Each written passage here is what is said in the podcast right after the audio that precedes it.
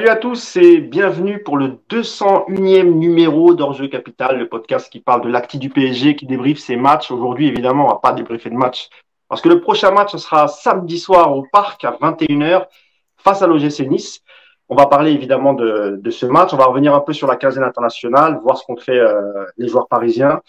Et, euh, et vers la et en toute fin de podcast, euh, on parlera un petit peu de, de, Ligue des Champions et du prochain match qui opposera le PSG au Benfica Lisbonne. Mais avant tout ça, je vais vous présenter quand même mes, camarades du jour. Le premier qui est déjà venu, qui est un ami de la famille par United, c'est Alex de Castro. Alex de Castro, journaliste sportif que vous pouvez retrouver sur sa chaîne YouTube du même nom, Alex de Castro. Salut Alex, comment ça va? Salut vous, salut les gars, très content de vous retrouver. Toujours un plaisir. Bah, écoute, merci d'avoir accepté l'invitation. Euh, ensuite, c'est Nicolas Puravo, notre ami Nico, euh, qui n'était pas là lors de la 200e. J'ai reçu beaucoup de messages, euh, Nico. Les gens t'en veulent. Les gens se demandent pourquoi tu as boycotté la 200e. Donc, bienvenue à toi, Nico. Et je te laisse leur répondre. Ah bah non, mais bonjour tout le monde déjà. Ils en veulent plus à celui qui a organisé le podcast qu'à celui qui n'était pas là, j'ai l'impression. Hein. J'ai surtout lu des, des, des, petits commentaires, surtout à Mousse, hein, mais bon. J'ai prévu un, une réponse euh, prochainement. Je vais commencer un texte. Pour l'instant, je ne peux pas trop en parler, euh, mais je suis oui. en contact avec, euh, avec deux, trois médias norvégiens notamment pour éventuellement faire un petit article. Ça sortira bientôt. Ah, tu fais sortir des dossiers D'accord, ok. Bah, écoute, moi, j'ai été honnête. Hein. Évidemment que j'ai supplié Nicolas pour qu'il soit là. Il m'a envoyé chier. Il m'a dit ça paye pas assez. Laisse-moi tranquille. J'ai pas que ça à foutre. J'ai acheté des montres. Voilà, j'ai acheté des montres. Voilà, vous savez. J'avais une vente et j'ai acheté des montres. Je suis désolé. En plus, j'en ai eu aucune. Oui, je leur ai dit que tu serais venu avec plaisir, mais malheureusement, tu as une deuxième activité qui t'a pris euh, un peu de temps dimanche. Donc voilà, mais c'est pas, c'est pas très, très grave. Il est là aujourd'hui pour le plus grand plaisir des, des gens qui nous regardent sur la chaîne YouTube. Et enfin, le grand, le seul, l'unique coach Yassine, Yassine Amned. Salut Yass. Salut à tous. Comment ça va? Ouais, ça va bien, ça va bien. Écoute, bah, j'en profite vite là pour remercier oui. euh, tous les gens qui commentent toutes nos vidéos. Parce qu'on le fait de temps en temps. Donc là, c'était le moment parce qu'il y a beaucoup. On a fait beaucoup de vidéos, donc il y a beaucoup de commentaires. et, euh, et, je veux dire à Nico, s'il prépare un communiqué, euh, fais pas un communiqué euh, style FFF parce que c'était moche. Mais bon, c'était parenthèse. Il n'y a pas ah, de capable à la FFF en ce moment. Aussi. il est capable de tout, euh, Nico. Faudrait, faudrait qu'un jour, d'ailleurs, on parle du club de Versailles. Hein. Faudrait que tu nous expliques, Nico, comment ce petit club peut acheter, peut avoir des anciens joueurs professionnels et leur donner de tels salaires. J'ai cru comprendre que tu avais quelques billes dans ce club, donc tu nous expliqueras où tu trouves l'argent pour faire venir des, des, anciens joueurs professionnels. Mais ça, c'est une autre histoire euh, qu'on sortira peut-être dans un média nor norvégien. On verra. J'attends un peu, parce que là, j'ai reçu le CV d'un dénommé Yacine H, qui cherche un poste d'entraîneur. On est en train d'étudier, mais je vous tiendrai au courant. Très bien. C'est bien, tu l'as gardé anonyme, c'est bien, c'est bien. Euh, allez, on va, arrêter de, on va arrêter de rigoler un peu, on va rentrer dans le, dans le vif du sujet. Euh, un petit mot euh, sur la, la, quinzaine internationale qui a, qui a eu lieu. Euh, il y a eu un match hier c'était Brésil-Tunisie ou Tunisie-Brésil, je ne sais plus dans, quel sens euh, il faut le dire. Victoire 5-1 du Brésil. L'Argentine aussi, dans un match amical, a gagné euh, 3 buts à 1 face à la Jamaïque avec un doublé de, Lionel Messi. Et, euh, et pour l'équipe de France, euh, il y a eu deux matchs, une victoire contre euh, l'Autriche, deux buts à 1 et une défaite face au Danemark, 2-0. Euh, donc on va parler un peu de ce match. je pense qu'on va commencer par l'équipe de France. Euh, un seul, un seul Parisien en, en, équipe de France parce que Kim Pembe était euh, était blessé. Euh, il s'agit de Kylian Mbappé évidemment. Euh, je vais te donner tout de suite la parole, euh, Alex. Alors là, pour le coup, moi, je vais passer un peu mon tour parce que je n'ai pas pu voir les matchs de, de l'équipe de France. Je n'ai pas pu les ah, voir. Oui, vrai, bah, oui, tu me l'avais dit en plus. Ouais. Donc, du coup, par contre, si vous voulez, je peux vous parler du Portugal-Espagne d'hier soir parce que là, il y avait pas, quand même pas mal de Parisiens sur le terrain. Mais j'avoue que pour l'équipe de France, là, je suis obligé de sécher. Et ben, comme tu as la parole, je suis obligé de te la laisser et on va parler du, du, du Portugal-Espagne. Victoire 1-0 de l'Espagne. Euh, ouais. Avec, euh, je ne sais pas si mes deux camarades ont, ont vu le match. Yacine, peut-être, où il a dû jongler entre les deux. Non, non, hier, non. D'accord. Eh ben, c'est toi qui as la parole, Alex. Et très grand match de Mendes. Très très grand match de Nuno Mendes, euh, probablement son match référence d'ailleurs en sélection, parce que c'est vrai qu'en France il a bonne presse parce qu'il est super bon avec le PSG, euh, au Portugal également parce qu'il a vraiment cette réputation de, très grand espoir, mais on attendait un petit peu le match référence pour Nuno Mendes en, en sélection, on voyait très souvent aussi ses limites dans une, dans une défense à 4. Bon, je pense que l'assistance de Pochettino l'année dernière a dû lui faire du bien. Voyons le côté positif de, la chose. Et euh, oh, bah, hier, il a été vraiment euh, excellent. C'est-à-dire que défensivement, on a senti qu'il avait vraiment tous les repères. Euh, il n'y avait plus ces petites errances, ces petites approximations qu'on pouvait voir auparavant. Offensivement, il a toujours été euh, aussi euh, tranchant. D'ailleurs, le côté gauche euh, a été vraiment le côté le plus dangereux côté portugais hier soir. Donc vraiment, Nuno Mendes a fait un très bon match. et probablement son meilleur match en sélection. Tu as Danilo Pereira qui s'installe de plus en plus dans cette défense centrale puisque Pep est régulièrement blessé. en même temps, vu son âge, ça peut, ça peut se comprendre. Hein, bientôt 40 ans pour Pep. Et je pense que le fait, Fernando Santos qui se, qui, qui, se moquait un petit peu de Thomas Tuchel qui le faisait jouer en défense centrale, je pense qu'il est bien content également qu'au PSG soit installé en défense centrale parce que vu justement le peu de défenseurs centraux de très haut niveau qu'on euh, peut trouver au, Portugal, bah Danilo, au final, ça fait euh, une très très bonne alternative et je trouve limite même meilleur que euh, lorsqu'il était milieu défensif.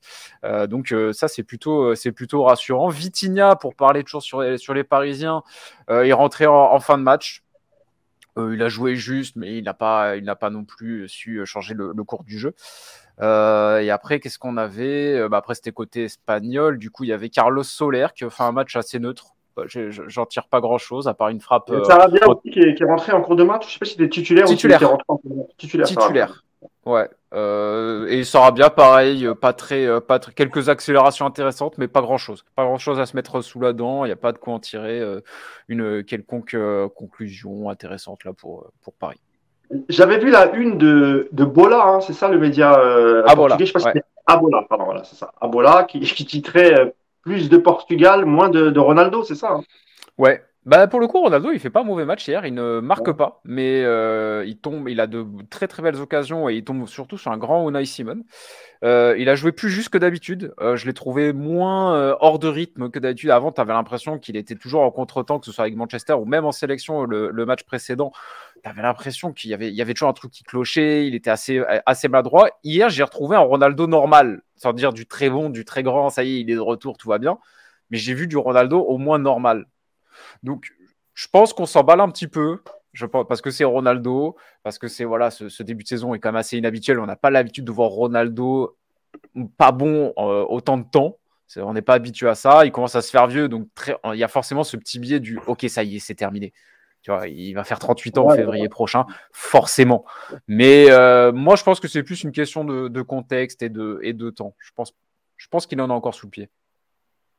Ok, bah merci Alex en tout cas pour le débrief de ce Espagne-Portugal avec, euh, avec notamment la participation des, des, joueurs parisiens.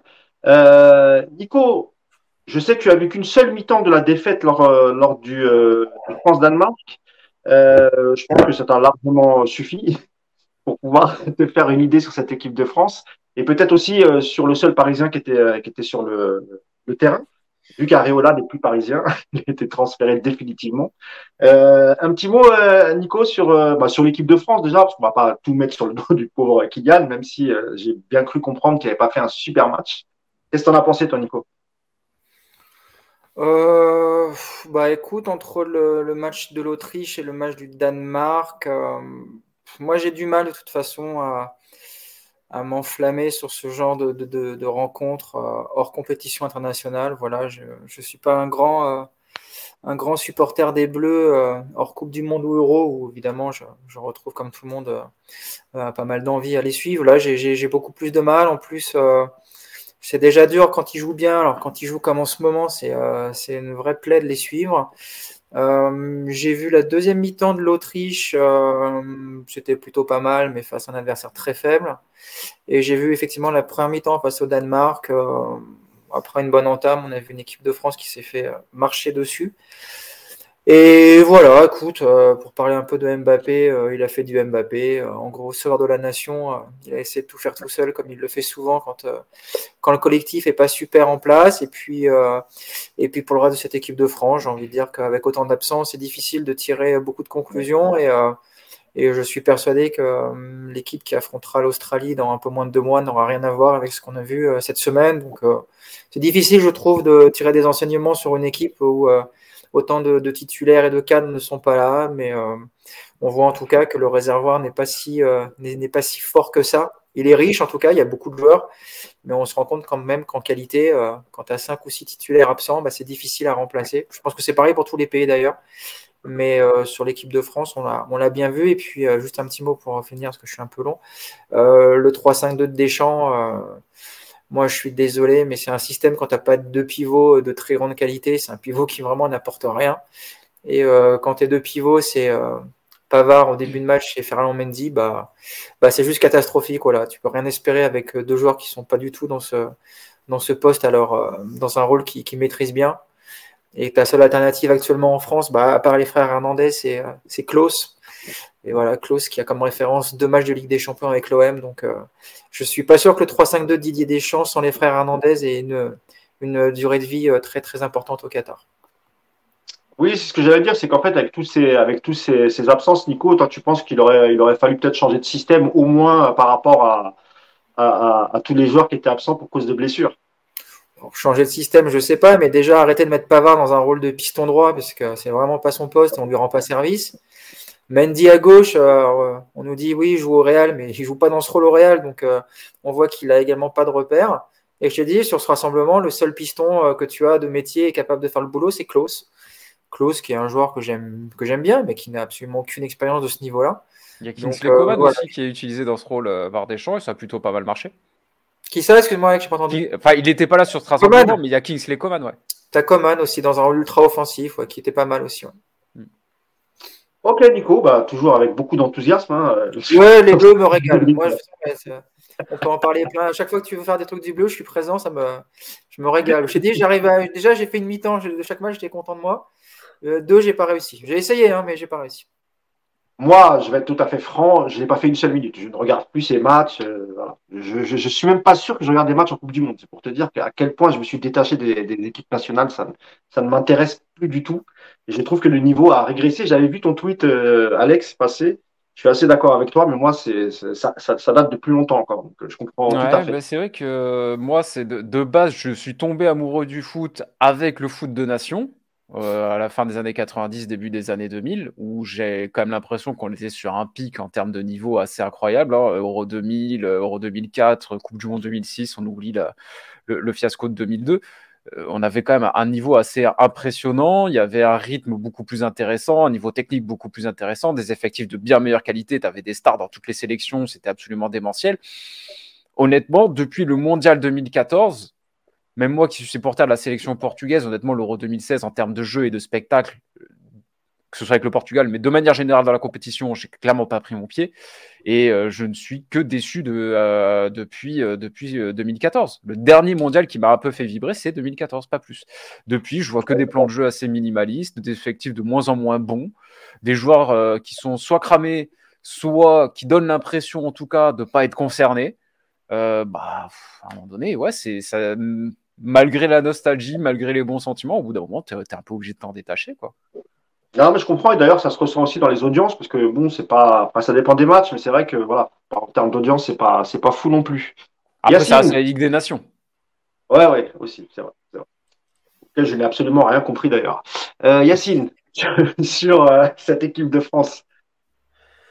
Mais en fait, il y a plein de choses parce que en fait, la France après l'Autriche, elle joue pratiquement plus rien, sauf, sauf catastrophe donc que l'Autriche s'impose et que la France perde en même temps, etc.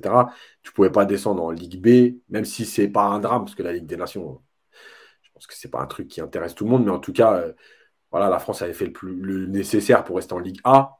Euh, donc je pense que déjà au Danemark, les joueurs n'avaient pas l'air super concernés. Euh, entre parenthèses, il faut aussi pas minimiser le Danemark. Le Danemark, c'est une très bonne équipe qui a fait un bel euro. C'est une belle équipe. C'est un pays qui travaille beaucoup sur la formation avec euh, et Nordjylland. Euh, euh, voilà, il y, a une philosophie qui est en train de se mettre en place avec le Danemark dans le jeu. Euh, et le Danemark, on ne les découvre pas cette année, c'est-à-dire dans l'histoire du foot, il y a quand même eu des joueurs comme les frères Laudrup, etc., qui ont quand même apporté au football. Donc déjà, c'est pas, c'est pas, ils n'ont pas perdu contre une nation mineure qui n'existe pas. après, effectivement, il y a, y a, ce que disait Nico. Alors, Nicolas a dit les pivots, il s'est trompé, c'était les pistons. Oui. Euh, Parce que j'ai regardé les. J'ai regardé le, le, mondial de basket féminin, c'est pour ça que je j'ai du mal à switcher. Je fais un podcast juste après d'ailleurs sur euh, basket United. J'ai même pas relevé, tu vois, pour te dire à quel point ça m'intéresse. Il y en a qui vont, qui vont le mettre dans les commentaires, donc je le dis avant, comme ça c'est fait. C'est voilà. Euh, non, mais, mais, évidemment, moi je dis, moi j'irais même plus loin, par exemple que Pavard, c'est pas que je le mettrai, j'arrêterai de le mettre piston, j'arrêterai de le mettre tout court, parce qu'il va arrêter de manger à crédit sur son but contre l'Argentine. Ça va, deux minutes. Euh, les hypes. Moi, ce qui me fait rigoler, en fait, dans ces matchs-là, euh, ce qu'on voit depuis un certain temps, moi, c'est toutes les hypes. C'est-à-dire que Alex disait tout à l'heure, ouais, les sélections avant, c'était plus fort. Alors, sûrement, c'était plus fort et je suis d'accord avec lui. Euh, maintenant, ça fait un peu vieux con, donc je ne vais pas insister là-dessus. Le problème, c'est qu'il y avait surtout des, des, joueurs qui étaient installés. Aujourd'hui, tu fais trois matchs, on t'appelle en sélection et on t'explique que le mec, c'est le futur crack de l'histoire du football. Euh, je vais prendre deux exemples, Kamavinga ou Pamukano. Moi, si je reprends ce qui a été dit il y a un an et demi, mais en fait, ces mecs, ils marchent sur le monde du football normalement. Mais quand je vois les matchs, je suis désolé. Et en plus, au Bayern et au Real, c'est pareil. Hein. Euh, moi, je vois pas, je vois des bons joueurs. Attention, ce n'est pas un scandale qu'ils soient professionnels, tout ça. Mais on va se calmer sur les hypes. Euh, la France, elle a connu quand même des défenseurs entre Laurent Blanc, De Sailly. Enfin, le, monde du football a connu des joueurs qui étaient installés, qui sont restés au très haut niveau, 10, 12 ans. Et là, on nous parle de mecs qui ont fait 4 matchs et demi et qu'on nous présente comme les, comme cracks, même pas les futurs cracks, comme les cracks. Donc, déjà, il faut arrêter. Ou pas Mécano, ça fait plusieurs fois qu'il vient en sélection et ça fait plusieurs fois qu'il n'est pas bon. Euh, et puis, la dernière chose, c'est évidemment toute l'animation du jeu. Euh, et là, on va venir sur Mbappé. En fait, le problème aujourd'hui, c'est que je trouve tu peux plus avoir de nuances. C'est-à-dire que Mbappé, si tu dis il n'a pas été bon contre le Danemark, euh, tu es dans le Mbappé bashing. Je vois, c'est le nouveau mot qui revient, le Mbappé bashing. En fait, il y a deux choses. Soit tu analyses le truc, et c'est facile d'être du, bon côté en disant c'est le seul qui se crée des occasions. Ouais, c'est pas faux. Sauf qu'en fait, à partir du moment où sur 10 ballons, il en joue 9 tout seul, est-ce que c'est normal qu'il se crée tout seul des occasions Qu'il se crée le plus d'occasions? Bah, En même temps, oui. Euh, et je vais prendre une comparaison. Alors, avant qu'il y ait des commentaires désastreux, c'est une comparaison. Je suis pas en train de comparer les deux joueurs, c'est le contexte et Alex va comprendre ce que je dis. Atem Ben Arfa à Nice, quand il fait sa très bonne saison, il y a plein de matchs où il oublie le jeu, où il, fait des différences. À force de tenter, tenter, il marque un but. Et moi, je me rappelle d'une phrase de Nampalis Mendy à la fin d'un match où euh, Ben Arfa marque et il dit Heureusement qu'il a marqué. En gros, tant que tu nous sauves, on va accepter ça, mais par contre, ça commence à nous gonfler. Bah, je pense qu'on est dans le même cas avec Mbappé. À un moment donné, ça gonfle tout le monde.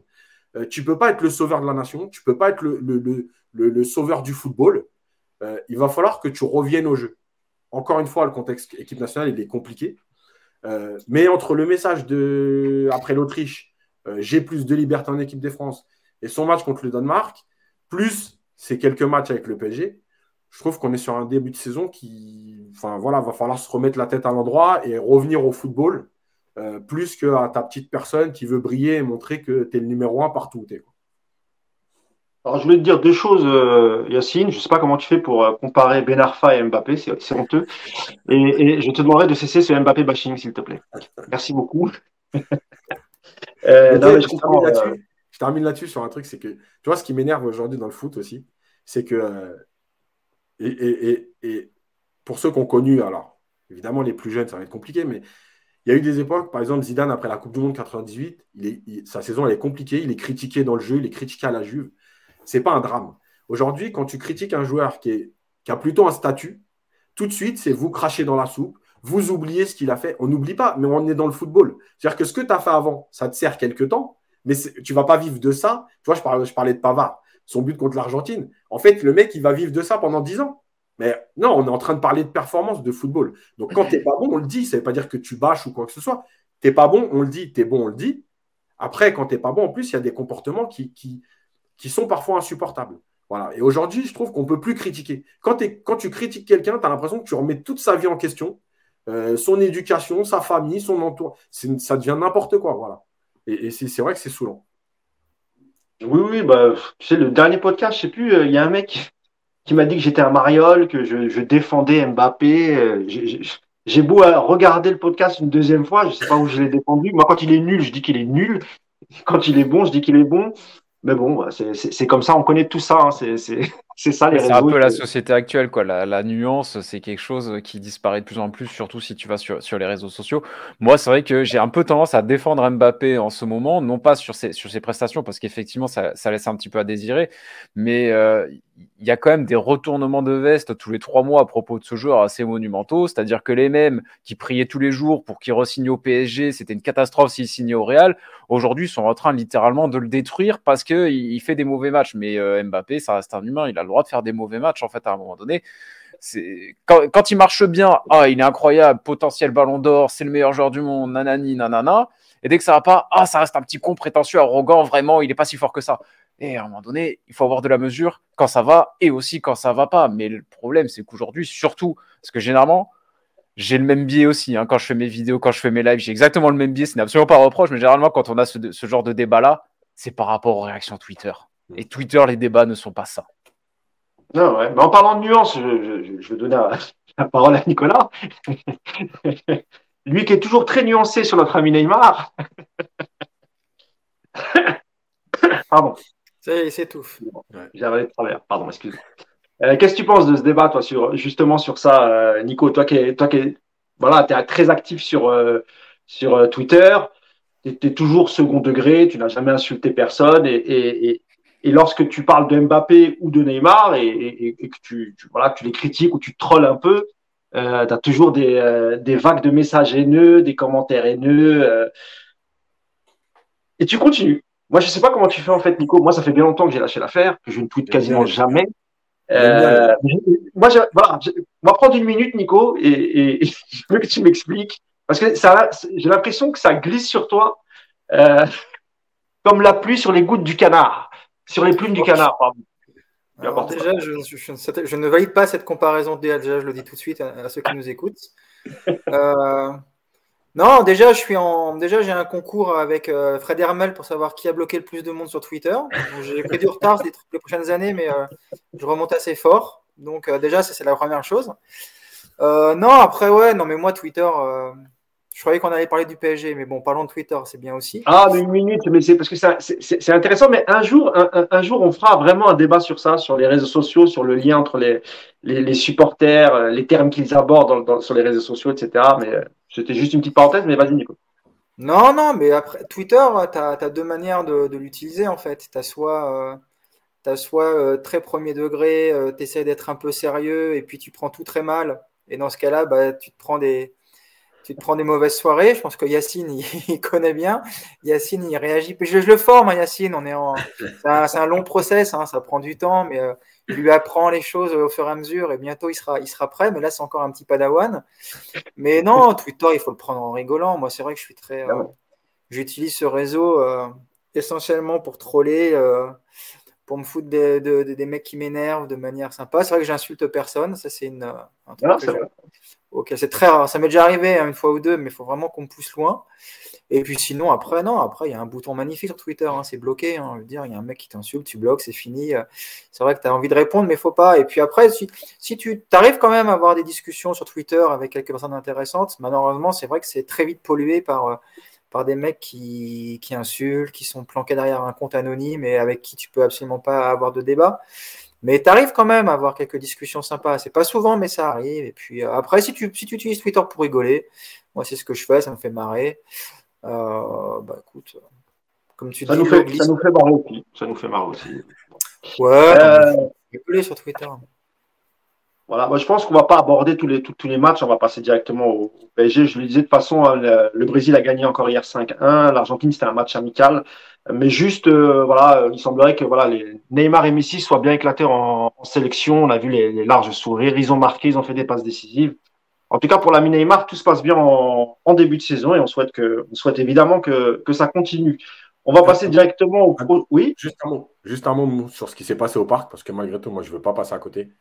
Euh, ah ben, si pour, ceux qui minimisent, pour ceux qui minimisent, moi, ça commence à me gonfler. Parce que, parce que, encore une fois, et on va parler de la Tunisie, mais on peut englober euh, les trois pays du Maghreb, Maroc, Algérie, Tunisie. Quand on organise un match en France, il y a toujours des choses qui se passent ce soit une minorité, encore une fois, mais pas tout le monde dans le même sac. Hein. Euh, il y a des gens qui sont éduqués, euh, il y avait 50 000 personnes, et c'est une minorité, puisque même si c'était 5 euh, 000, c'est quand même une minorité. Et ce n'était pas 5000. Malgré tout, il se passe toujours, il y a toujours des choses qui se passent. Il y a des choses très graves. Le, jet de banane sur Richard Lison, ceux qui pensent que c'est du folklore, c'est un scandale. Euh, et franchement, ça commence à devenir gonflant parce que parce qu'après, il ne faudra pas se plaindre que nous, en tant que franco-algériens, franco-marocains, franco-tunisiens, euh, que ces pays ne soient plus acceptés en Europe pour venir faire des matchs amicaux et que euh, finalement, nous, on n'ait pas le droit de voir nos équipes nationales d'origine. ça devient gonflant et, et, surtout, ça devient trop banal. Voilà. C'est-à-dire que c'est juste normal. Et il y a une dernière chose qui commence à me gonfler, et ça, c'est partout, parce que là, on va élargir à tout le monde, parce que ça se passe dans beaucoup de pays aujourd'hui c'est cette, euh, c'est devenu une mode de siffler les hymnes nationaux, mais j'arrive pas à comprendre le délire en fait. Euh, tu vois, c'est, qui a eu, alors certains pays évidemment qui ont eu des gros conflits, etc. Euh, peut-être, et encore, je le comprends pas, mais voilà, ça peut s'expliquer.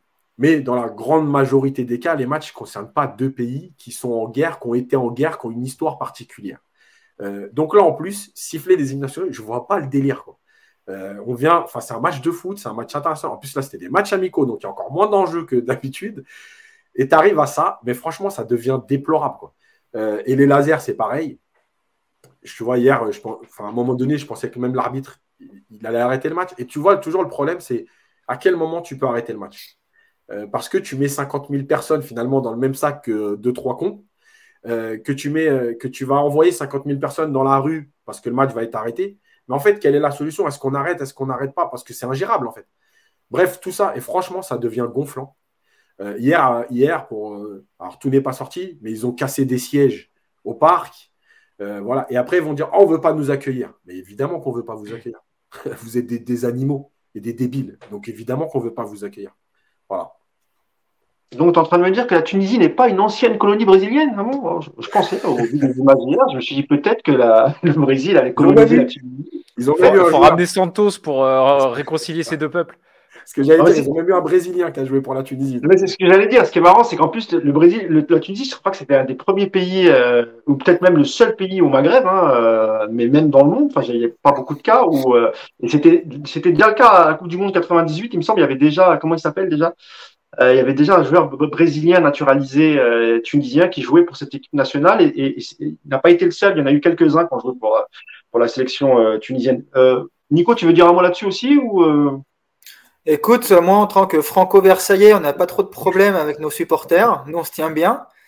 Mais non, je comprends ce que dit Yacine. Moi, moi ce qui m'a surpris hier, c'est que il y a pas mal de, journalistes, euh, de gens que je connais qui étaient au parc, euh, pas pour bosser, je pense, la plupart, mais ils sont allés euh, avec les enfants ou juste pour aller voir le Brésil jouer. Et au début, je regardais pas le match et j'ai vu sur Twitter, c'est magnifique, énorme engouement dans les tribunes et tout. Et je me suis dit, tiens, j'ai quand même un peu regardé. Et j'ai regardé. En fait, voilà, moi j'ai vu une ambiance horrible, quoi. C'est, ça, ça pue la haine dans cette tribune. Alors, comme le dit très bien Yacine, c'est évidemment pas tous les Tunisiens, je n'englobe pas. Dès que tu dis ça, c'est on parlait de Twitter, hein. j'ai dit que c'était une ambiance détestable et euh, on m'a dit tout de suite que je, je stigmatisais tout un peuple. Donc, évidemment, non, je ne stigmatise personne. Mais ouais, ouais, il y avait une, il y avait une seule ambiance. Je je vais pas rentrer moi dans le débat, savoir les pays du Maghreb, c'est souvent le cas ou pas, parce que voilà, je suis pas je suis pas expert de ce domaine, mais c'est vrai que c'est souvent et euh, d'une manière plus générale, c'est vrai que c'est quand même assez déplorable sur un match amical comme ça où en plus tu joues le Brésil, ça peut être une grande fête du foot et euh, mais même sur le terrain, tu vois, j'ai trouvé les Tunisiens euh, super agressifs quoi. Il y a eu deux trois fautes, franchement, c'était limite quoi et tu as l'impression qu'en fait il y avait une là on aurait dit un un PSG Marseille des années 90 quasiment. Quoi. On dirait qu'il y avait des contentieux partout, en tribune, sur le terrain. Voilà, c'est dommage. C'est dommage, mais en tout cas, moi, ça fait, euh, ça fait longtemps euh, que quand ils étaient plus jeunes, j'emmenais pas mes enfants au stade et, euh, et on me disait, ouais, faut arrêter de rentrer dans le délire. Mais voilà, moi, j'emmenais pas mes gamins quand ils étaient jeunes au stade parce que j'ai connu le parc dans les années 90, alors c'était autre chose.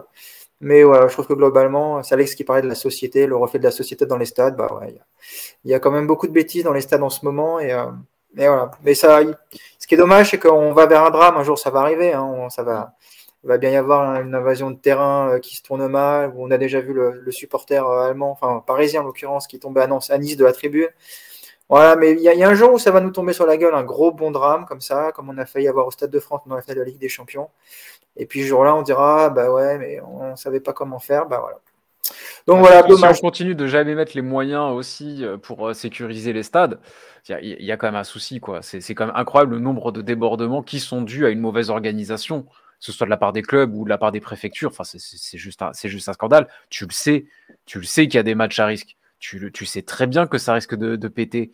Euh, là, tu parles de, tu parles de l'exemple avec le, le Nice-Cologne. Bon, de base, effectivement, euh, Nice qui reçoit Cologne, tu t'attends à rien parce qu'il y a absolument aucun contentieux entre les clubs, on se connaît pas, il n'y avait pas, y avait pas de raison que ça déborde. Mais quand tu accueilles euh, 5, 6 000, 7 000, je sais plus exactement, euh, Allemands euh, complètement bourrés qui t'ont déjà retourné la ville avant le match et que tu les accueilles dans une tribune où il y a un côté qui est totalement ouvert, qui te permet en plus d'accéder à la présidentielle, tu vois, ils, sont, ils ont carrément traversé toute la présidentielle pour après essayer d'aller castagner les, les, ultras qui étaient dans le virage en face. Mais du coup, c'est euh, tous les euh, tous les euh, tous les darons qui venaient, qui sont venus avec leurs gosses, qui se sont pris qui sont pris un énorme flip quand ils ont vu tous les ultras cagoulés du, du, FC Cologne et certains de, de, chez vous d'ailleurs là, les, les Supras, c'est ça? D'ailleurs, le mec qui est tombé, franchement, très, drôle. Ils sont plus de chez nous, c'est un groupe qui a été dissous il y a très longtemps. Oui, oui, Enfin, quand je dis de Paris, quoi, de façon générale. Ouais, ouais, je sais que c'est un peu des, des, renégats, mais euh, la, vidéo, c'est quand même, quand même un énorme gag, quoi. Je veux dire, c'est, vraiment, n'importe quoi. C'est absolument n'importe quoi. Bon, tant mieux, il, il, est pas mort. On, ça, on souhaite à personne. Mais, euh, enfin, il y a une recrudescence de violence et de débilité dans les stades en ce moment. C'est comme les ultras du, euh, du Dynamo Zagreb qui viennent et qui font une marche militaire bras tendu à Milan. On est où? On est où? Franchement, ça fait peur. Moi, moi, j'ai grandi dans une tribune ultra. Moi, j'ai grandi en BSN, qui est clairement pas la, la, la frange ultra la plus sympa de France. Je suis choqué par ce qu'on voit en ce moment. Je suis choqué parce que moi, j'aime bien le chambrage, j'aime bien le folklore, mais il y a quand même une limite à, ne pas dépasser.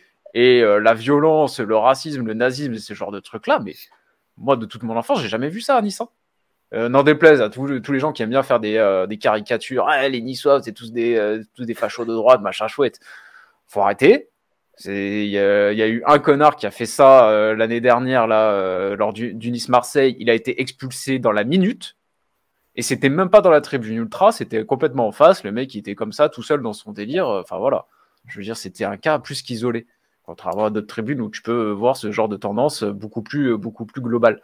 Donc euh, voilà, il, y, a une recrudescence de débilité un peu partout en ce moment. Je sais pas si c'est le fait euh, bah, la société qui va mal en ce moment, euh, les stades qui ont été longtemps fermés avec le Covid, tout ça. Il doit y avoir un petit peu un mélange de, de tout ça qui fait que ouais, les, cons sont sortis quoi. C'est quand même c'est quand même assez grave et c'est l'image du foot qui empathie, l'image de nos clubs.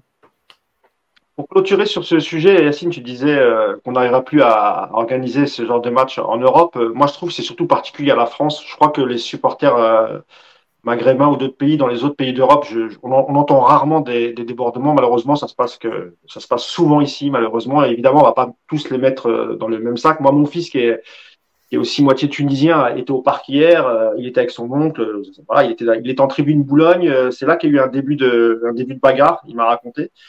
Euh, mais il me dit en dehors de ça, oui, ça a chambré, il y avait les lasers, etc mais euh, il y avait des familles qui étaient venues aussi pour euh, parce que voilà, ils n'ont pas l'occasion de voir leur pays d'origine, comme tu le disais Yacine, et eux aussi étaient étaient étaient choqués et dégoûtés de de ce qui se passait. Et la deuxième chose par rapport à ce que disait Alex, euh, en France évidemment, on n'arrive pas à, gérer ça parce que la facilité en France c'est d'annuler les déplacements de à chaque fois.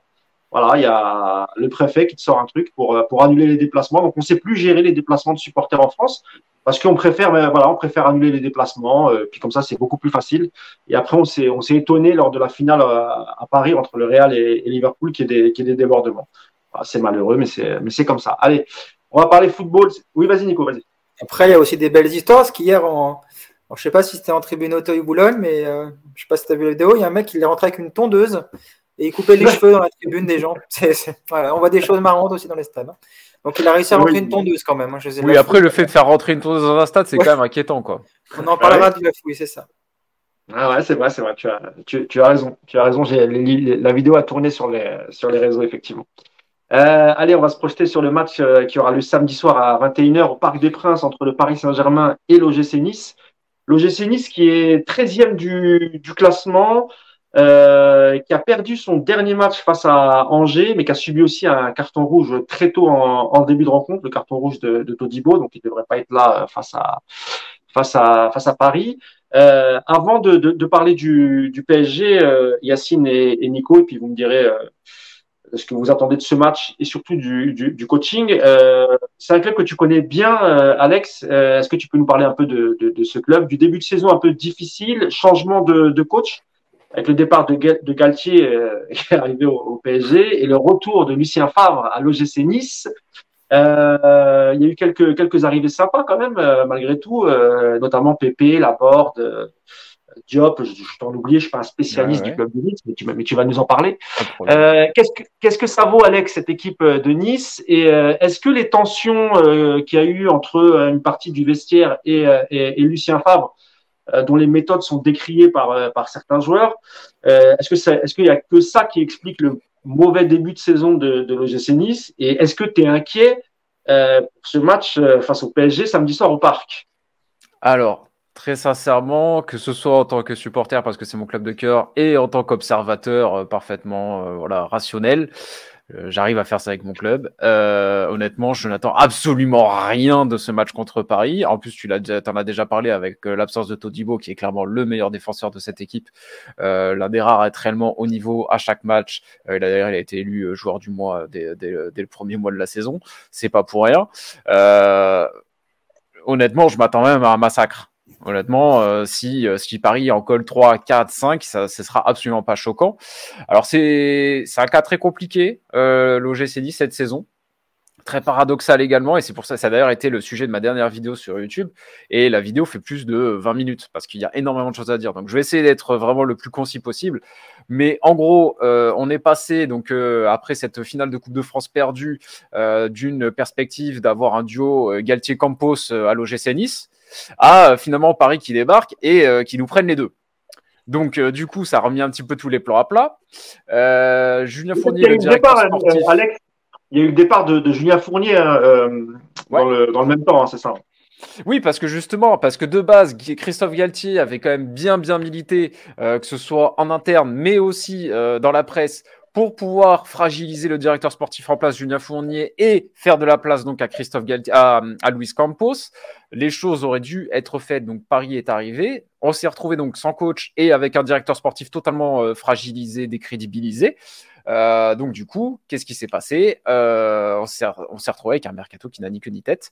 Ils ont espéré que euh, Julien Fournet resterait jusqu'à la fin du mercato pour driver ce dernier mercato, histoire de euh, d'avoir quand même un, semblant de, de, de, travail correct. Mais bon, euh, vu euh, la situation, vu comment il a été traité et vu le caractère du bonhomme, évidemment que ça n'a pas marché et qu'il a et qu'il a très vite quitté quitté le club. Maintenant, il est à Parme, si je dis pas de si je dis pas de bêtises. Oui, c'est Parme. Et en, et en parallèle, donc dans cette situation totalement catastrophique, tu as Ineos, le propriétaire du club, qui est là depuis euh, maintenant 3 euh, ans, 3, 4 ans, je sais plus exactement, euh, qui jusqu'à présent investit un petit peu à perte avec des demi-investissements. Allez, on fait des prêts de temps en temps, on lâche un petit 10 millions de temps en temps, ça, y va pas vraiment franco. Sauf qu'ils ont adhéré au, discours de Christophe Galtier qui disait non, mais à un moment donné, si on veut vraiment avoir des ambitions, il faut mettre l'argent sur la table, il faut recruter, il faut avoir les moyens de nos ambitions, ce qui était logique. Et du coup, Ineos a bombé le torse même avec le départ de Christophe Galtier, euh, Jim Ratcliffe a fait une lettre ouverte aux supporters, le propriétaire, le milliardaire anglais, euh, comme quoi on changeait de galaxie, comme quoi des moyens allaient être, mis euh, et de manière assez considérable. Donc du coup, tu veux faire un mercato hyper convaincant avec des grands noms et, en même temps tu ne joues que la Conférence League. Et encore en début de mercato, c'était le comment ça s'appelle? C'était le, les barrages. On n'était même pas sûr de jouer vraiment la Conférence League. Tu ne joues pas de Ligue Europa, tu ne joues pas de Ligue des Champions t'as pas de directeur sportif, t'as pas de réseau, et tu veux faire un mercato 5 étoiles. Bon, euh, à un moment donné, c'est quand même très très compliqué. Au final, euh, Nice a dû euh, boucler son mercato sur les tout derniers, les tout derniers jours de cette session pour essayer de choper un petit peu les, les, opportunités possibles. C'est pour ça qu'on a réussi à faire des Nicolas Pépé, euh, Barré Arsenal, euh, Sofiane Diop que Philippe Clément ne, voulait plus forcément. Il euh, y a des noms sympas qui sont arrivés. Gaëtan Laborde en a parlé également. Quelques espoirs, Mathia Vitti, Alexis Bika Mais globalement, ça a été un énorme mercato d'opportunités qui a certes coûté cher, avec certes des noms sympas, mais qui ne répond pas forcément aux besoins du coach, Lucien Favre, qui revient avec beaucoup de crédit au club, parce que la saison historique de ces 20 dernières années, c'est lui, avec cette troisième place, ce titre de, champion d'automne, ce jeu absolument incroyable. Vraiment, il y avait le jeu, les résultats, tu ne pouvais pas demander mieux cette saison-là. Euh, donc évidemment, il revient avec énormément de crédit. Et au final, lui aussi, on le sent un petit peu dépassé par les événements. Il n'a pas les joueurs qu'il veut. La situation, ça colle pas. Le mal c'est n'importe quoi. Et en plus de ça, ils ont bouclé leur équipe en mettant énormément moins de devant et derrière, ils ont quasiment recruté. Le, secteur est quasiment sinistré avec un Dante qui a bientôt 40 ans, un Atal qui est blessé toutes les deux semaines. Euh, il n'y a personne de qualité à gauche. Sont allés chercher un remplaçant de Fulham. Ils sont allés chercher un remplaçant de Fulham pour doubler le poste à gauche. Alors déjà que Melvin Barr donne pas trop satisfaction. Si tu vas chercher Joe Bryan, euh, qui a joué 15 matchs en Championship la saison dernière, euh, que Fulham s'est empressé de dégager pour faire la place à Kurzawa, c'est qu'il y a peut-être un problème. Donc voilà, donc il y a un mercato qui certes euh, propose des noms sympas, Casper Schmeichel aussi, mais euh, une équipe euh, totalement déséquilibrée, une construction d'effectifs totalement, bâclée, toujours pas de directeur sportif, il y a un directeur général là qui, est arrivé. Une dynamique qui n'arrive pas à se créer parce qu'en plus de ça, ils doivent jouer tous les trois jours. Donc les joueurs, tu as l'impression qu'ils sont déjà carbonisés, parce qu'ils sont pas du tout prêts. Il y a plein de joueurs qui n'ont pas fait de prépa, qui débarquent, qui connaissent à peine le club. Enfin, il n'y a rien pour avoir un début de saison correct. Il n'y a aucun motif de satisfaction à l'heure actuelle. Aucun. Alex, on sent une véritable souffrance. J'avais l'impression d'avoir un patient sur un canapé, mais tu as bien fait de guider ton sac, mon ami. Bah, c'est aussi que j'essaye de faire vite et de dire le maximum de choses pour ah, pas, pour pas, pour pas non plus être trop, long sur le sujet. Mais c'est vrai que, c'est très très dur en ce moment. Non, je dis, je dis, tu fais bien parce que peut-être que aussi les supporters du PSG qui ne regardent pas tous les matchs, et qui ne connaissent pas très bien peut-être cette équipe de Nice, mais je vais aussi donner la parole à, à, Nico et, et, Yacine après. Nico, déjà, est-ce que tu as vu quelques matchs de l'OGC Nice depuis le, le, début de saison? Et d'après toi, est-ce qu'il peut y avoir une révolution euh, au parc en sachant que le, le PSG jouera mais le mercredi d'après euh, en Ligue des Champions? Va peut-être pas tout donner pour, euh, pour, pour, pour, pour, ne pas risquer la blessure. Est-ce que quand même tu restes confiant face à ce mauvais début de saison de l'OGC Nice, Nico? Alors déjà, je suis deg parce que j'ai mis 15 millions sur PP à mon petit gazon et Alex, là, il m'a complètement démoralisé. J'ai l'impression que je me suis fait couillonner sur ce, sur ce joueur. Euh, non, Nice, ouais, j'ai vu un ou deux matchs. J'ai vu bah, notamment euh, j'ai vu le magnifique match euh, contre Angers la dernière journée. ouais, c'est une équipe qui, qui est pas super, euh, on va dire, pour, euh, pour faire plus court qu'Alex. Euh, et puis bon, je suis moins connaisseur que lui. On va dire que c'est une équipe qui est pas encore sur une super dynamique et qui logiquement devrait se prendre une bonne douille au parc samedi soir. Ça devrait en tout cas se passer comme ça. Après, moi, il y a des joueurs que j'aime bien dans cette équipe, que ce soit Delors, Laborde. je trouve que c'est, il y a quand même un effectif qui est pas si laid que ça sur le papier. Après, effectivement, comme le dit Alex, il va falloir que tout ça se mette bien en place. Il y a beaucoup de déséquilibres et euh, ça paraît très compliqué. Et puis en plus, là, les, rumeurs autour de, Lucien Favre, c'est pas bon signe non plus après huit journées. Donc euh, tu sens quand même qu'il y a une, euh, mauvaise dynamique, il y a un mauvais climat autour de, cette équipe. Et la voir venir faire un coup samedi au parc contre le même un, même un PSG qui va rentrer en mode gestion maintenant jusqu'à la Coupe du Monde, j'en suis persuadé. Bon, voilà, si vous avez un peu de sous à, parier, les amis, euh, c'est peut-être pas sur Nice qu'il faut, qu'il faut jouer ce week-end. Hein. Bah, je pense pas que la, la cote soit très haute pour Paris non plus, du coup. Yacine, euh, merci euh, Nico. Yacine, qu'est-ce que qu'est-ce que ça peut donner ce, ce, 4-4-2 de, de, Lucien Favre qui lui aussi joue avec avec un double pivot dans, dans ce 4-4-2 avec comme l'a dit Alex avec un duo d'attaquants Laborde comment il s'appelle Delors, Delors. l'international algérien, surtout pas écorcher son nom, sinon Yacine, il va me. Voilà. Euh, ça peut donner quoi, Yacine, ce 4-4-2 face au, 3-5-2, au 3-4-2-1, appelle-le comme tu veux, euh, du, du PSG ça peut donner aujourd'hui, j'ai envie de te dire, pas grand-chose. Mais euh, après, ça reste un match de foot et, tu sais jamais parce que, parce que la motivation va quand même être plus grande que sur tous les autres matchs. On le sait très bien, c'est toujours comme ça quand tu affrontes Paris. Que la concentration est aussi plus importante parce que tu sais que tu peux pas trop lâcher. Bon, il y a plein d'éléments qui peuvent entrer en, compte et, et, donner un match qui peut finalement être compliqué. On a déjà vu un hein, des matchs Paris, ils n'ont pas, ils ont jamais fait 38 euh, victoires, donc euh, ils ont bien, ils ont perdu. on se rappelle toujours le fameux match où Tourelle fait tourner. 2-0 euh, contre Reims au Parc. Voilà, tout est possible. Euh, maintenant, évidemment, sur ce que je vois depuis le début de saison, euh, logiquement, il n'y a, pas, a pas trop d'inquiétude. Il y a, deux choses. Et, je voulais revenir sur un truc qu'a dit sur le recrutement. c'est que le problème, c'est que Nice a voulu et a commencé à travailler aussi avec une société de data pour, pour étudier des profils de recrutement.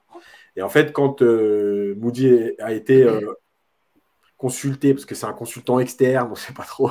Ouais, euh, directeur sportif euh, intérimaire, euh, non, officiel, c'est un statut très bizarre. Bon. Voilà. Mais c'est plutôt lui, qui a géré effectivement ce mercato. Voilà, lui, il n'a pas voulu écouter les recommandations et il a fait son mercato de son côté. Donc c'est logique en fait que les, les, profils ne correspondent pas parce que le mec, il est, pas, il est là, pas là, il est à Nice, mais pas à Nice. Enfin bref, c'est des, enfin, ils ont été, je pense, un peu dans l'urgence de, du départ de Galtier, de ce qu'a dit, enfin, de ce qu'a dit Alex sur Campos, etc. Et quand tu es dans l'urgence, en général, tu fais rarement les bons choix. Euh, et c'est pour ça aussi qu'il le paye. Et, et, Favre, finalement, il a des joueurs qui ne correspondent pas à ce que lui a envie de mettre en place. Euh, parce, que, parce que Favre, il a une philosophie de jeu, euh, parce qu'il a des idées. Après, il y a eu tous les problèmes. Alors, vrai ou pas, est-ce que tout, ce qui est sorti, c'est vrai que les séances étaient trop longues Bref, bon, voilà, ça crée une atmosphère qui était, qui était bizarre. Et je pense que Nice le paye aujourd'hui dans une saison compliquée parce que, euh, parce que à part cette trêve, bah, tu enchaînes les matchs quand même régulièrement. Là, ça va s'enchaîner jusqu'à novembre. Euh, la Coupe d'Europe qui vient aussi là-dedans.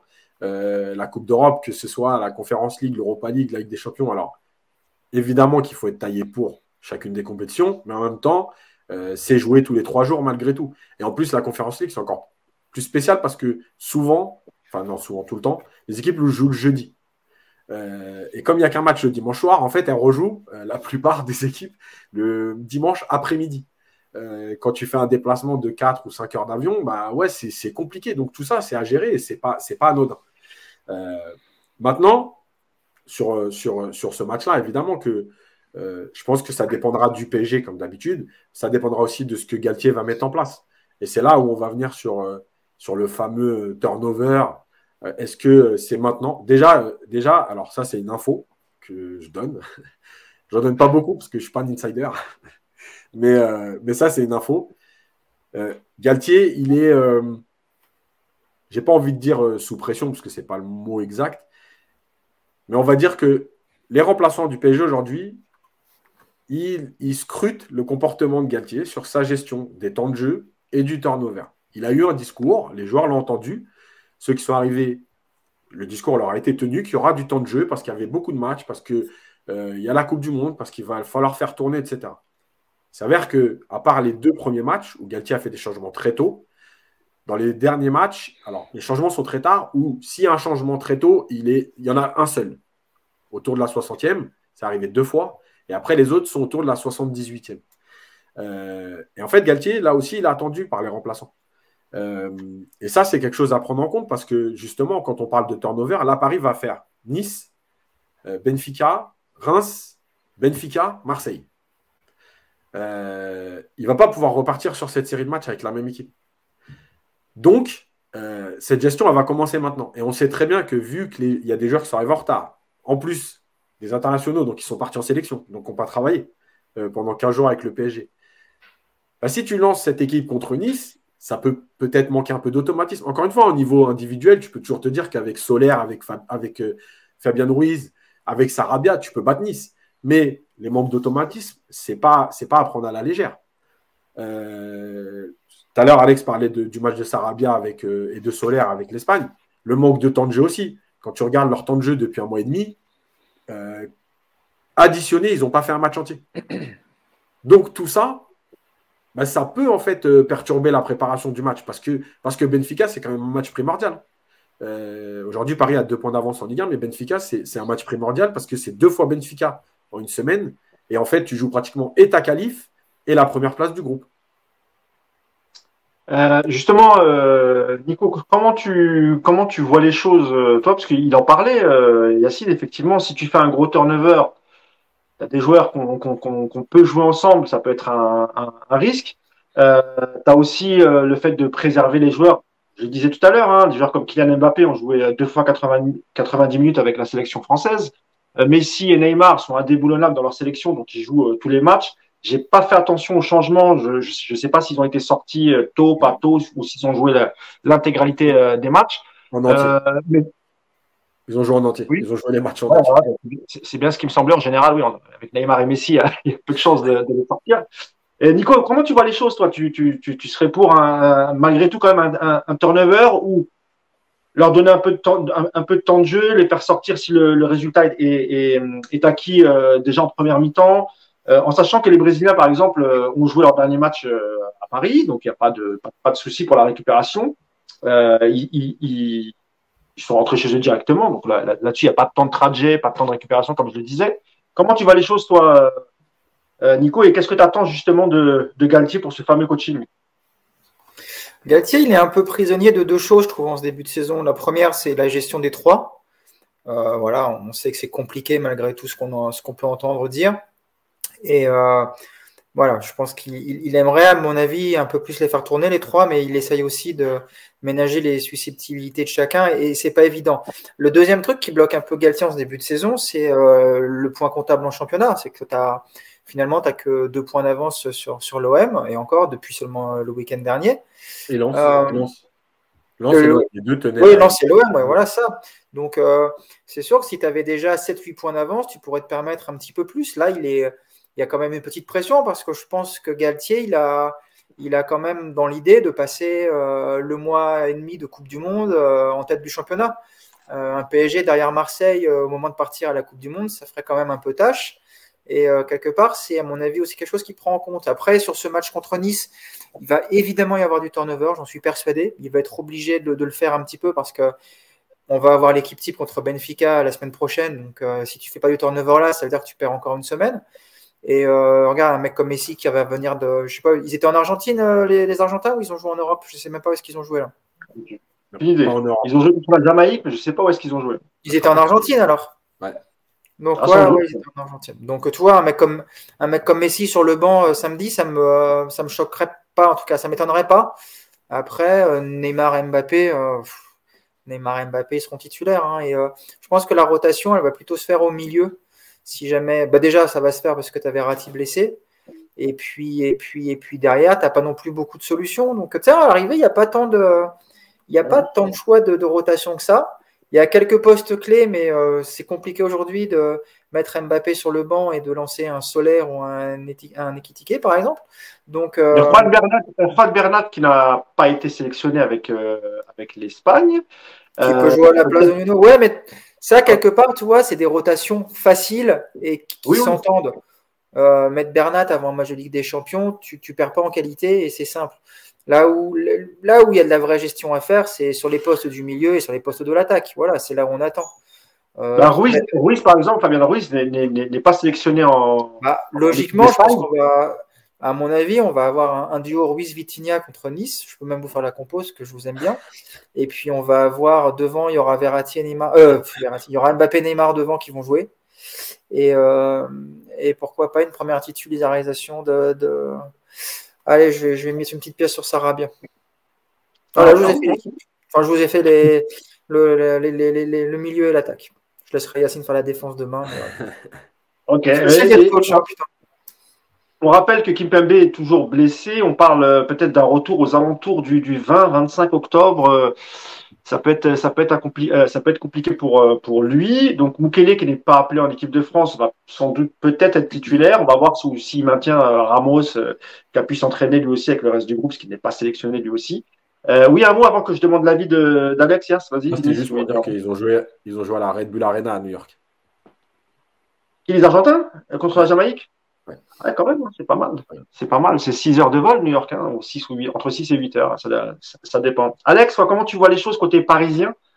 Euh, Parce que tu as, connu aussi Galtier euh, quand il était à Nice la, la, saison dernière. Je sais pas si. Euh, s'il était comme ça dans ses coachings, s'il avait une équipe type et il faisait très peu de changements, ou pareil, comme l'avait dit Yacine, hein, il avait promis du temps de jeu à, à, tout le monde et puis il a, il a mis, il a commencé à mettre son équipe type. Les premiers matchs, il, il, faisait des changements assez tôt et puis au fur et à mesure du temps, on a constaté que qu'il y avait de moins en moins de changements tôt. Il y avait des changements à la 85e, 79e, 80. Voilà. Euh, qu'est-ce que tu penses? Qu'est-ce que tu penses qu'il va faire ce coup-ci, euh, Galtier? Euh, Moi, ça ne m'étonnerait pas effectivement qu'il ne change rien. Qu'il fasse du turnover poste pour poste pour ménager quelques joueurs, ça oui, pourquoi pas. vu la faiblesse de l'adversaire en face, vu l'échéance en Ligue des Champions juste après, ce serait, ce serait juste du bon sens. Ça, à la limite, ça ne m'étonnerait pas. Euh, encore que, peut-être que ce match a quand même une petite saveur particulière. Il part pas non plus en super bon terme. Donc, peut-être qu'il aura aussi un petit peu à cœur de mettre la meilleure équipe possible pour, euh, pour être sûr de, de, gagner ce match. Euh, après, sur ce côté un petit peu têtu, ça, évidemment, oui, ça a toujours été. Hein, Christophe Galtier. et encore, vous avez de la chance. Moi, par exemple, j'avais des gros doutes par rapport. Euh, j'avais fait une vidéo là-dessus et justement, il y a plein de gens maintenant qui me disent ça. Alors, comme ça, Galtier, c'était pas un bon choix. Je fais non, mais j'étais inquiet parce que franchement, quand tu vois ce qu'il proposait avec Nice, je, trouvais que ça ne collait pas du tout avec euh, ce que, ce que devait mettre en place le, le PSG. Heureusement qu'il y a Luis Campos parce que c'est Luis Campos hein, qui, euh, dès son arrivée, a dit attendez, euh, nous par contre, ça va jouer à 3 derrière, euh, ça va jouer à 3 devant pour que Messi et Neymar puissent combiner dans l'axe. On va, qu'on puisse aligner nos pistons dans leur rôle préférentiel. C'est Campos en fait qui met ça en place d'entrée avant même l'officialisation de, de, Christophe Galtier. Et il y a aussi l'arrivée de, de, Sacramento. Il n'y avait pas Sacramento à Nice quand Galtier était là. Donc je pense que déjà, heureusement qu'il y a eu ça. En plus de ça, il y a quand même un contexte assez favorable avec un Neymar qui a l'air d'être en mission, qui après toutes ces années s'est décidé, ok, maintenant je vais faire taire tout le monde. Je sais pas combien de temps ça va durer, mais alors là, pour le coup, franchement, le début de saison, il est quand même assez idéal à, ce niveau-là. Les joueurs sont tous à leur poste. Les joueurs qui, auraient, qui ont pu décevoir les dernières saisons euh, répondent présents et montrent des beaux signes de motivation. Franchement, sur ce début de saison, il y a de quoi être enthousiaste. Franchement, euh, après, on peut toujours chipoter. Est-ce que le milieu de terrain, euh, Vitinha Verratti, euh, malgré toute sa qualité technique, euh, manque pas un petit peu de densité, de volume face à des très très grosses écuries de Ligue des Champions? Bon, après ça, on le verra bien, on le verra bien. Mais effectivement, là, le, départ est quand même plus plus qu'emballant, beaucoup plus. Mais que, que, Christophe Galtier ne change pas son fusil d'épaule au niveau du schéma tactique, ça c'est pas nouveau et c'est absolument pas étonnant. Et juste une question, messieurs, parce qu'on parlait de rotation, et tu en parlais, euh, Yacine, sur le, sur le coaching, mais est-ce que vous ne pensez pas que, imaginons qu'il y a une victoire là euh, face, à, face à Benfica, ça fera 9 points, on s'approche quand même tout doucement de la, qualification. Le match d'après, c'est encore Lisbonne. Euh, si jamais tu gagnes, donc là, tu as 12 points, on peut dire que là, tu es, qualifié et peut-être même quasiment assuré d'avoir la, la première place. Vu, vu les matchs qui vont s'enchaîner, ensuite, il y aura en Ligue des Champions, je parle, hein, Juventus, il y aura Turin, le dernier, c'est Haïfa, il me semble. Tu me diras si je me trompe, euh, Yacine. Mais est-ce que c'est peut-être pas, est-ce qu'il attend pas ça, Galtier, en fait? Et tu me diras aussi ton avis, Nico. Mais est-ce qu'il attend pas Galtier d'être, euh, voilà, d'être sûr d'être qualifié premier? Il restera peut-être deux matchs avec des champions. Et à ce moment-là, que ce soit en championnat ou en, ou en Ligue des Champions, il pourra plus faire tourner parce qu'il y a aussi la Coupe du Monde derrière et il y a des joueurs qui veulent pas se blesser avant une Coupe du Monde. Est-ce que tu penses que c'est ça qu'il attend, Yacine? Ça fait, partie, ça fait partie du truc, mais je pense que ça, fait, ça rejoint ce que disait Nico. Euh, et on en avait parlé dans un podcast précédent, c'est que, euh, en fait, à un moment donné, il y a ce que j'avais dit, il y a le discours. Tu vois, c'est bien, tu arrives avec des principes, avec des idées, tout ça. Mais après, tu te heurtes à un moment donné à la, à la réalité PSG. La réalité PSG, c'est que ce PSG, euh, troisième par exemple, là, imaginons tu fais tourner contre Brest, tu fais une contre-performance. ça veut dire que là, à la trêve internationale, tu es troisième. Tu parles de contre Nice, tu veux dire? Non, non, non, parce que. Ah, le match de voilà. Euh, T'es troisième à la trêve internationale. Évidemment que c'est pas un drame. On est à cette journée du championnat. Il y a encore le temps. Il n'y a rien de grave. Mais on sait très bien que pendant les dix jours de trêve, on va parler que ça. Que de ça. Le PSG est troisième. Et Galtier, il a déjà perdu des points. Et c'est la deuxième fois qu'ils font match nul en cette journée. Et ceci et cela. Donc en fait, il est pris là-dedans. Et je pense que moi, ça, la, phrase euh, qui, révèle le plus cette réalité PSG pour Galtier, c'est cette fameuse phrase après Brest en conférence de presse où il dit Avant le match, j'ai réfléchi à aligner mon équipe type, à tout faire pour qu'il y ait, en gros, on mène 3-0 à la 60e et que je puisse faire mes changements, ou faire de la rotation et faire rentrer les joueurs en cas de besoin. Et finalement, je me suis dit, non, je vais quand même mettre l'équipe type. Pourquoi? Bah, Parce qu'en fait, il était plus dans l'idée de se dire, vaut mieux qu'on mette l'équipe type, tirer un peu, mais prendre les points, que faire tourner. Et ce que tu dis sur Benfica, c'est exactement ça. Évidemment qu'il euh, y a cette idée de... Parce que, en fait, si tu prends 12 points, si tu prends les 6 points contre Benfica, ce qui ne va pas être facile, mais si tu les prends, tu es à 12 points. Et à 12 points, tu es non seulement qualifié, mais tu es sûr d'être premier parce que tu auras battu Benfica aller-retour. Donc, euh, particulier, tu seras devant quoi qu'il arrive. Et il restera que 6 points en jeu. Donc, même si tu perdais les deux derniers, tu, serais premier de toute façon. Donc, oui, il y a cette échéance et elle arrive très vite. Donc, c'est bien. Moi, je ne suis pas persuadé non plus que d'un coup, une fois que tu seras premier contre Benfica, parce qu'après Benfica, c'est aussi Marseille, euh, que d'un coup, ils disent euh, Bon, bah maintenant, c'est bon, on peut mettre les cadres au repos et tout. Je pense qu'il est rentré dans un truc où les cadres ne seront pas au repos. Et en plus, eux, ils sont dans une. Il y a aussi cette idée d'euphorie, de, de, statistiques. Voilà, ça va être un calcul à faire. Tu vois, par exemple, moi, sur le match de Nice, je pense que Mendes a joué avec le Portugal. Bernat était, euh, était ici. Je pense que Bernat, il faut le mettre. Mukele était ici, il faut le mettre. Ramos était ici, il faut le mettre. Voilà, et après, euh, Messi va revenir de New York. Est-ce que c'est intéressant de le mettre contre Nice tout de suite? Est-ce qu'il vaut mieux pas mettre un solaire, tu vois? Voilà, je pense que tu restes quand même compétitif avec une équipe comme ça. Qu'est-ce que tu en penses, toi, Nico, sur, le, sur, les, futurs coachings en cas de, qualification rapide du, PSG en Ligue des Champions? Bah, oui, non, mais c'est ce que j'ai dit tout à l'heure. À partir du moment où tu as assuré la première place en Ligue des Champions, il va avoir beaucoup plus de, de marge de manœuvre. Après, il y a aussi quelque chose qui va lui, qui va, je pense, aider un petit peu Galtier, c'est que, à mon avis, quand on va arriver à 15 jours, 3 semaines de la Coupe du Monde, on va vraiment avoir les joueurs qui vont faire très attention. Euh, tu vas avoir ceux qui sont actuellement blessés ou qui sont en méforme, qui vont être en train de revenir et qui vont faire super attention à pas avoir une rechute, donc du coup, qui vont y aller ultra mollo. Euh, les mecs qui sont en pleine bourre, qui seront au top de leur forme, bah, ils vont avoir qu'une trousse, c'est de se blesser, de euh, mettre en, en péril leur dynamique, donc ils vont faire super attention. Donc je, pense qu'il sera plus facile euh, de début novembre de dire à Neymar ou à Mbappé, euh, bon bah là contre Reims, euh, enfin, bon, Reims ce sera avant, mais tu vois ce que je veux dire sur ce genre de match là ou même, même voilà, on va jouer Maccabi Haïfa en dernière journée de Ligue des Champions. si tu es déjà qualifié, sûr d'être premier, tu seras à, quoi à une, 10 jours de la Coupe du Monde. Bon bah je pense qu'un Neymar ou un Mbappé, tu leur dis je te laisse sur repos, le mec il va pas hurler. Par contre, là, contre Benfica, les deux, les matchs, tu peux pas. Et d'un autre côté, aucun club censé ne ferait tourner son équipe contre Benfica. Tu n'es pas qualifié actuellement, tu n'es pas premier. Tu es en plein. Voilà, tu vas affronter la meilleure équipe du groupe avec toi. Ces deux gros matchs, évidemment, qu'il y aura l'équipe type. Après, derrière, c'est ce que je te disais, quand tu vas jouer Marseille, bah, tu vas voir l'équipe type aussi. Les deux seuls matchs là dans, les, dans, la, dans la série où tu peux tourner, c'est samedi contre Nice et ensuite contre Reims. Hmm. Donc, euh, il va vraiment, à mon avis, faire tourner un petit peu euh, contre Nice sur deux trois postes qu'on a ciblés. D'ailleurs, comme Yacine a fait la défense, vous connaissez déjà donc la compo complète. par contre, je pense que c'est le match contre Reims où on risque d'avoir un gros turnover. Euh, le match contre Reims, entre les deux matchs de Benfica, là, ça se ça se goupille bien pour avoir des, des, premières titularisations, euh, euh, Solaire, euh, tout ça, ça devrait débuter contre Reims. Pour le, pour le coup, ça se justifierait vraiment. Mais, euh, mais contre Benfica, non, à l'aller comme au retour. Contre Marseille, évidemment, non. Et contre Nice, tu vois, je ne pense pas que ce soit non plus nécessaire aujourd'hui de, de, de, renouveler 50 ou 60% de ton effectif. Là, il va faire quelques touches, il est intelligent. Donc, quelques touches au week-end et beaucoup plus le week-end prochain. Ça marche. Moi, je pense qu'on a fait le tour sur ce, sur ce génie qui aura lieu, donc je le répète, samedi soir à 21h au Parc des Princes. Pour clôturer ce podcast, on va prendre cinq minutes, mais surtout avec toi, Alex, pour que tu nous parles. Nous, on en reparlera euh, après le, après le débrief de Nice, de cette équipe euh, de Lisbonne. On va scruter un peu le, le résultat qu'il va faire ce, ce, ce week-end. Mais, mais globalement, euh, Alex, avant de, avant de terminer ce, ce podcast, euh, toi qui as longtemps euh, commenté les matchs sur RMC de la Liga portugaise, qui connaît quand même bien cette équipe, euh, qu'est-ce que tu peux nous dire sur cette équipe? Elle est au même nombre de points que le, PSG en Ligue des Champions, hein, deux matchs, deux victoires, donc six points. là, c'est le PSG qui, qui, qui, va, qui va les recevoir, ça, ça se jouera au, au, Parc des Princes.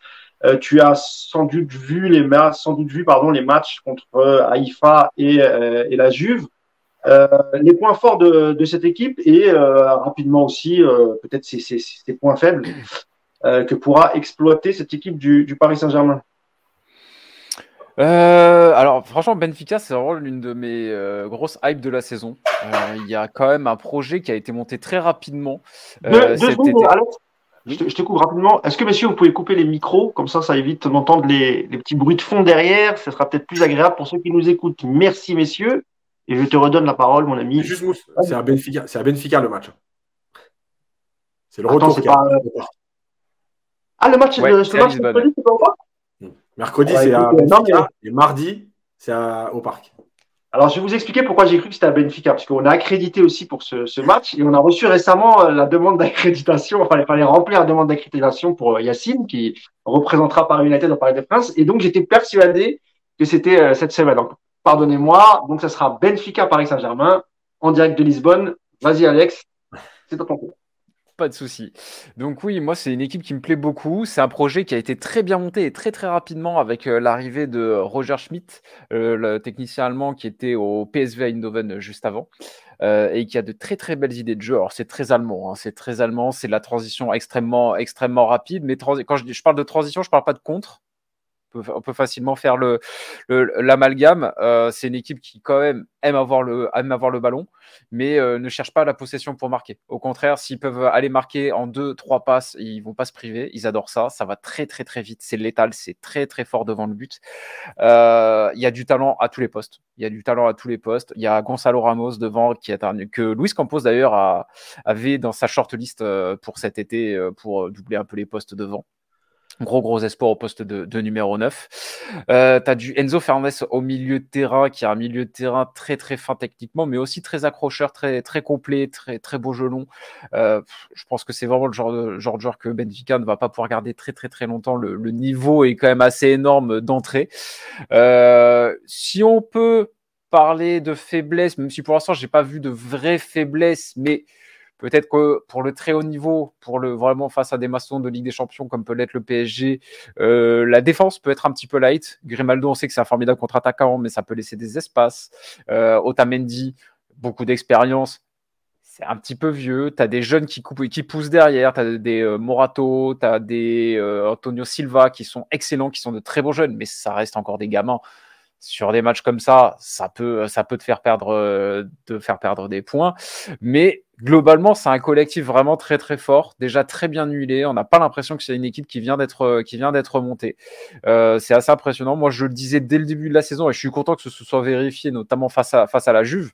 Quand j'avais fait le tirage au sort en live, j'avais dit les deux favoris pour, pour, pour ce groupe, ce, ne, ce sont Paris largement devant et Benfica pas la Juve. Pour moi, ben, la Juve peut passer. Je dis pas que c'est impossible, ça reste du foot, évidemment. Mais si tu prends les niveaux de jeu, la, surprise, la, la, la, défaite de, la Juventus face à Benfica au match aller, mais c'est pour moi, c'est tout sauf une surprise. Si tu as vu jouer Benfica en ce, en ce début de saison, c'est tout sauf une surprise. Et quand tu as vu jouer la Juventus aussi jouer. c'est ce que j'allais dire. C'est surtout pas une surprise de voir euh, la Juve perdre. Oui, c'est ça aussi. C'est que d'un côté, tu as une équipe qui a certes moins de moyens, mais qui a un projet de jeu et des joueurs, vraiment, ça, ça donne envie. Et l'autre côté, tu as une équipe qui, certes, a un standing absolument incroyable. On parle de la Juventus de Turin, mais qui, euh, que ce soit en termes d'idées de jeu, de construction d'effectifs, euh, on n'est pas, loin du, on pas loin du néant. Donc euh, après, voilà, c'est sûr que si on fait des pronostics uniquement en voyant le, le standing, le nom qui s'affiche à l'écran au moment du tirage au sort, évidemment, tu te dis, oh, la Juventus, ça va être dur. Mais non en vrai, la deuxième plus grosse équipe de ce groupe, en termes de jeu et de forme du moment, c'est Benfica. Eh ben merci, merci pour ces précisions. Est-ce que vous voulez dire un mot, messieurs euh, Yacine, je sais que tu connais quand même bien cette équipe. Nico, je ne sais pas si toi, tu as pu voir quelques résumés de ces matchs face à IFA et, la Juve. Est-ce que tu penses de cette équipe de, Benfica? Et surtout, on en reparlera plus en détail euh, euh, lundi lorsqu'on débriefera le match de Nice, mais ce, face à une équipe qui est joueuse comme ça, qui manie bien le ballon, avec des transitions rapides, etc., est-ce que ça va suffire euh, euh, le, double pivot au milieu euh, pour, les, Parisiens, Nico? Bah, J'espère, j'espère, parce que si tu peux pas battre le Benfica comme ça, tu battras pas les autres. Donc, non, Benfica, moi, j'ai pas vu le match entier, j'ai vu que des résumés. ça joue bien au ballon et Alex a bien résumé cette équipe. Paris a largement les moyens de, d'aller faire euh, un bon match là-bas et de, s'imposer. Euh, c'est justement ce genre de rencontres qui vont permettre à Paris de peut-être d'élever un petit peu son niveau d'implication euh, parce que depuis, depuis 3-4 matchs, c'est un peu moins bon de, ce côté-là. des équipes qui jouent, c'est des équipes qui donnent des espaces et ça, le PSG, il s'en régale. Donc, de ce point de vue-là, c'est une bonne chose. après, contrairement au match contre, contre le Maccabi, je pense que les Parisiens vont pas arriver la fleur au fusil en prenant de haut le, le, Benfica. Donc c'est pareil, ce sera aussi une bonne chose. Et euh, je m'attends à une belle soirée européenne, un beau match de foot entre deux équipes qui ont vraiment du ballon. Mais Paris est sur le papier largement au-dessus et Paris doit, doit croquer Benfica. Après, si je ne dois avoir qu'une seule crainte, moi, de, cette soirée, c'est que le PSG perde un 0 à la 95e sur un but de Draxler. Je vous cache pas que je ne pourrais pas le supporter. Ah mais j'avais oublié Draxler, mais oui. bah voilà, pour moi, c'est le danger principal, c'est ce scénario-là. Mais euh, pour le reste, non, moi, je ne suis pas spécialement rassuré avant ce déplacement parce que je sais que ça va être une soirée difficile. Mais à côté de ça, euh, voilà, Paris a prouvé ces dernières années contre de très grosses équipes euh, en phase de poule qu'il avait les moyens de, faire de bons matchs. Si c'était un huitième de finale retour, je serais beaucoup moins serein. Là, on est sur un troisième match de poule. Paris, grandissime favori de cette rencontre, malgré toutes les qualités de Benfica. Avant de conclure et que je te donne la parole, Yacine, un mot sur Draxler, parce que c'est vrai que j'avais complètement oublié, Alex. Euh, ça donne quoi Draxler depuis son arrivée, vraiment très rapidement, depuis son arrivée à Benfica? Est-ce qu'il est titulaire? Est-ce qu'il a apporté quelque chose dans le jeu? J'ai vu, j'ai vu, vu qu'il a mis un but récemment. Il me semble, c'est tout ce que j'ai vu, mais, mais, mais, ça donne quoi alors? Il s'est adapté à ce, à ce championnat portugais, à cette équipe de, du Benfica Lisbonne? Pas encore, pas encore, c'est encore trop, c'est encore beaucoup trop tôt. On voit qu'ils sont en train de lui donner du temps, tranquillement, il fait des petites entrées en jeu, mais euh, encore une fois, il y, a, une ligne d'attaque euh, très très bien en place. Euh, j'ai pas parlé d'un nom qui est pourtant assez évident. Il y a David Neres également, l'ancien de, l'Ajax, qui est ah absolument fantastique également, qui fait des débuts mais absolument démentiels. t'as Joao Mario qui est très bon, t'as Rafa Silva qui est très bon, donc il n'y a pas de place qui attend Draxler bien au chaud. Ils sont pas, ils, sont pas pressés avec lui, et c'est peut-être ce qu'il y a de mieux à faire avec lui, j'ai envie de dire. Et effectivement, il commence à faire des entrées en jeu. Là, il a marqué, c'était contre le Maritimo, si je dis pas de bêtises, où il marque un très beau but en fin de match. Après, voilà, il marque le but du, euh, du 5-0. Enfin, voilà, euh, il n'a pas encore de réelle influence dans cette équipe, mais euh, c'est à suivre. Les débuts sont intéressants en tout cas.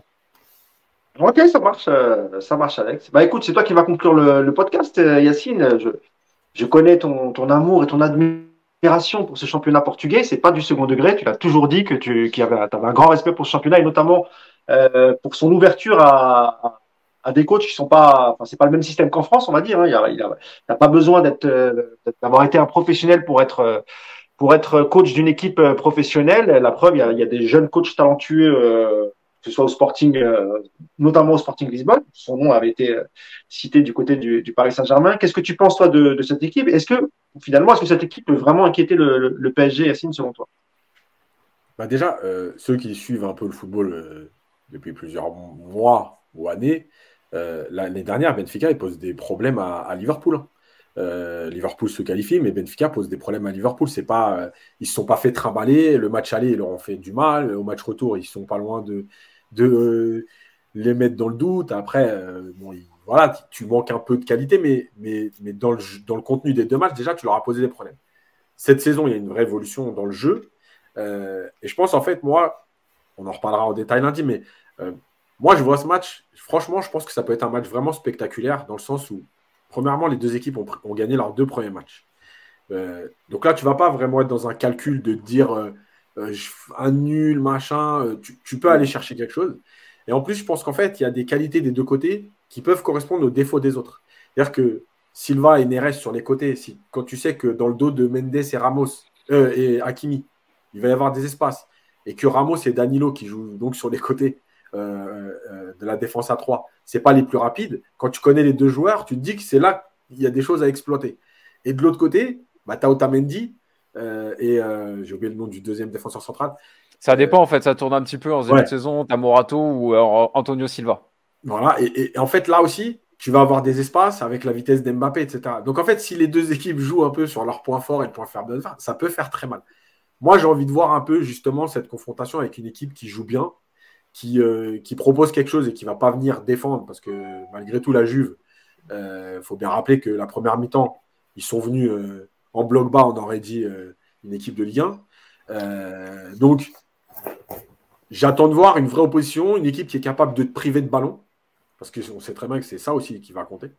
donc voilà, on rentrera dans les détails après, mais il y a, des vrais, il y a, un collectif et il y a des vrais talents du côté de Benfica qui peuvent quand même te poser des problèmes.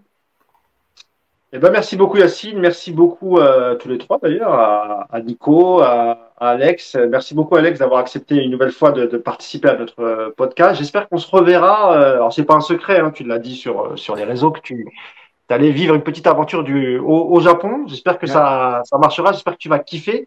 Et bah, j'espère peut-être avant que tu partes un, un, dernier podcast entre compagnie. Si jamais il y a un France-Portugal, sait-on jamais. Au pire, on se débrouillera bien à trouver un créneau avec le décalage horaire, on calculera notre coût et on se fera un petit podcast, hein, même là-bas, il n'y a pas de on Fera le, si c'est pas le cas, on se fera le Nice PSG, parce que je sais que tu continueras malgré tout à non seulement à faire un continuer tes vidéos sur ta chaîne YouTube Alex de Castro et à suivre aussi ton équipe de cœur, euh, l'OGC Nice. En tout cas, merci à toi d'avoir été avec nous. merci euh, à mes deux potes Alex, euh, Alex Nico et, et, et Yacine, même si euh, Alex mon pote aussi, évidemment. Parler du pote du podcast. Et nous, bah, on se retrouvera sans doute lundi pour débriefer euh, dimanche ou lundi, on verra selon les disponibilités des uns et des autres et surtout si, euh, si Nico n'a pas encore une vente aux enchères, on verra ça. Sinon, bah, voilà, on vous laisse, on vous dit, euh, on vous dit à bientôt, bonne fin de semaine à vous, bon match samedi euh, euh, au parc pour ceux qui y vont, et puis bah, à la semaine prochaine. Salut à tous. Ciao, ciao. ciao.